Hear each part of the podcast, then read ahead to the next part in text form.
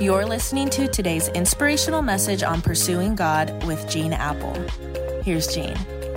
Well, this is a special Holy Week edition of Pursuing God as we walk through some of the significant moments in the life of Jesus that culminated in the events on Good Friday and Resurrection Sunday, which we're celebrating on all our Eastside campuses this weekend. And I hope you'll just invite someone who really needs more of God, who needs hope in their life.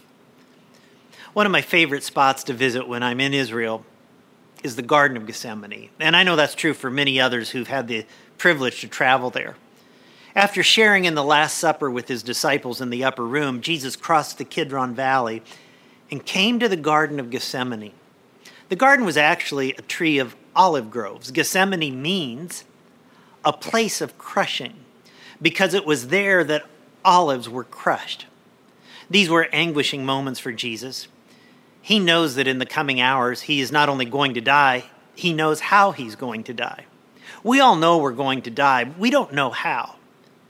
Jesus knew he was going to go through the agonizing torture of crucifixion. In fact, they had to invent a new word because nothing in their language could describe the intense pain of the cross. So they came up with the word excruciating, which means out of the cross.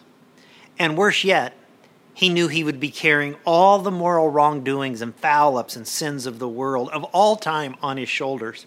And for the first time in eternity, God the Son was going to experience separation from God the Father. He was going to experience hell on our behalf. So, what does he do in these most anguishing moments of life? He prays in this place of crushing, where olives were crushed with a giant stone he prays.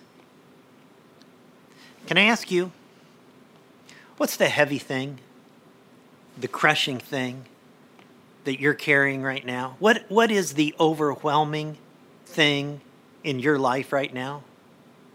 Some of you are going through your own experiences that feel like they're just crushing you in your family, your marriage, your career, your health, your finances, your business your school, your love life.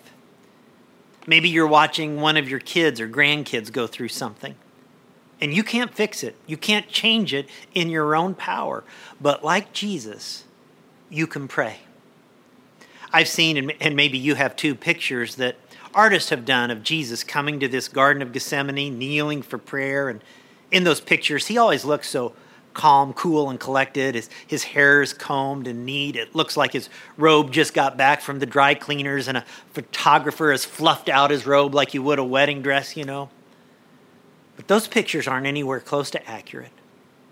Jesus was overwhelmed and sorrowful to the point of death. He didn't just kneel at a rock, he fell on his face to the ground. His clothes are dirty from the soil. He's dripping in perspiration. His hair was probably matted and plastered to his wet forehead.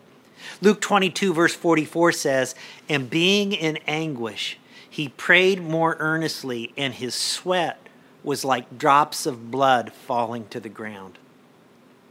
Physiologists identify this as a condition called hematidrosis where severe anxiety causes the release of chemicals that break down the capillaries in the sweat glands, and as a result, sweat comes out of these glands tinged with blood. I've been to the Garden of Gethsemane 12 different times. And every time I'm overwhelmed by the thought that this is the place Jesus came to pray when he was crushed.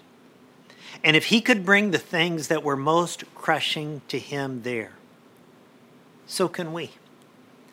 And so, for the next few moments, what, what if we just transformed the spot wherever you are right now into your own Garden of Gethsemane, your own place of crushing, your own place of prayer?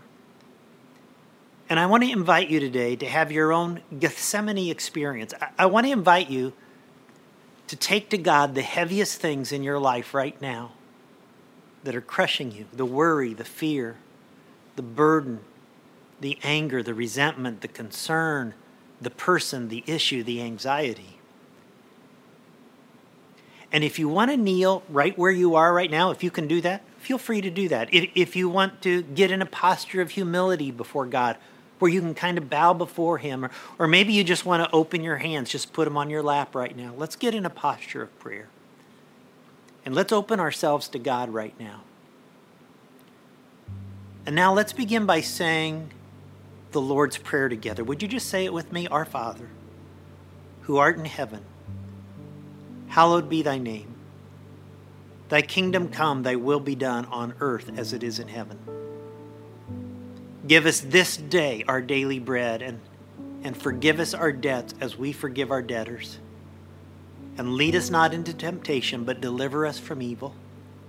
For thine is the kingdom, and the power, and the glory forever. Amen. So, right now, just continue to pray and take your heaviest burden to God and ask for his power to be demonstrated in the situation that you find yourself in. This is your Garden of Gethsemane moment. Gethsemane is the place that you can bring the greatest things that are crushing in your life right now.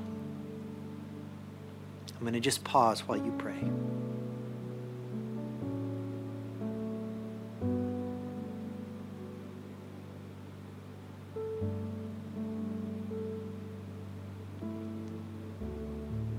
God, I thank you for the Garden of Gethsemane where Jesus could come carrying what was most crushing and burdensome to him, knowing what awaited him in the hours ahead. And God, I pray for everyone who's listening to my voice right now who are carrying their own burdens today, things that are crushing them. And may they feel your presence and your power and your angels strengthening them and the power of your Holy Spirit in your life. May this Garden of Gethsemane give them the strength to endure, to continue, and to persevere. And I ask it in Jesus' name and for his sake. Amen. Tomorrow, I hope you'll join me back. We're going to visit a very unusual site. We're going to celebrate what happened there, the courtyard of Caiaphas. I think you'll be surprised how moving it is. I'll see you tomorrow.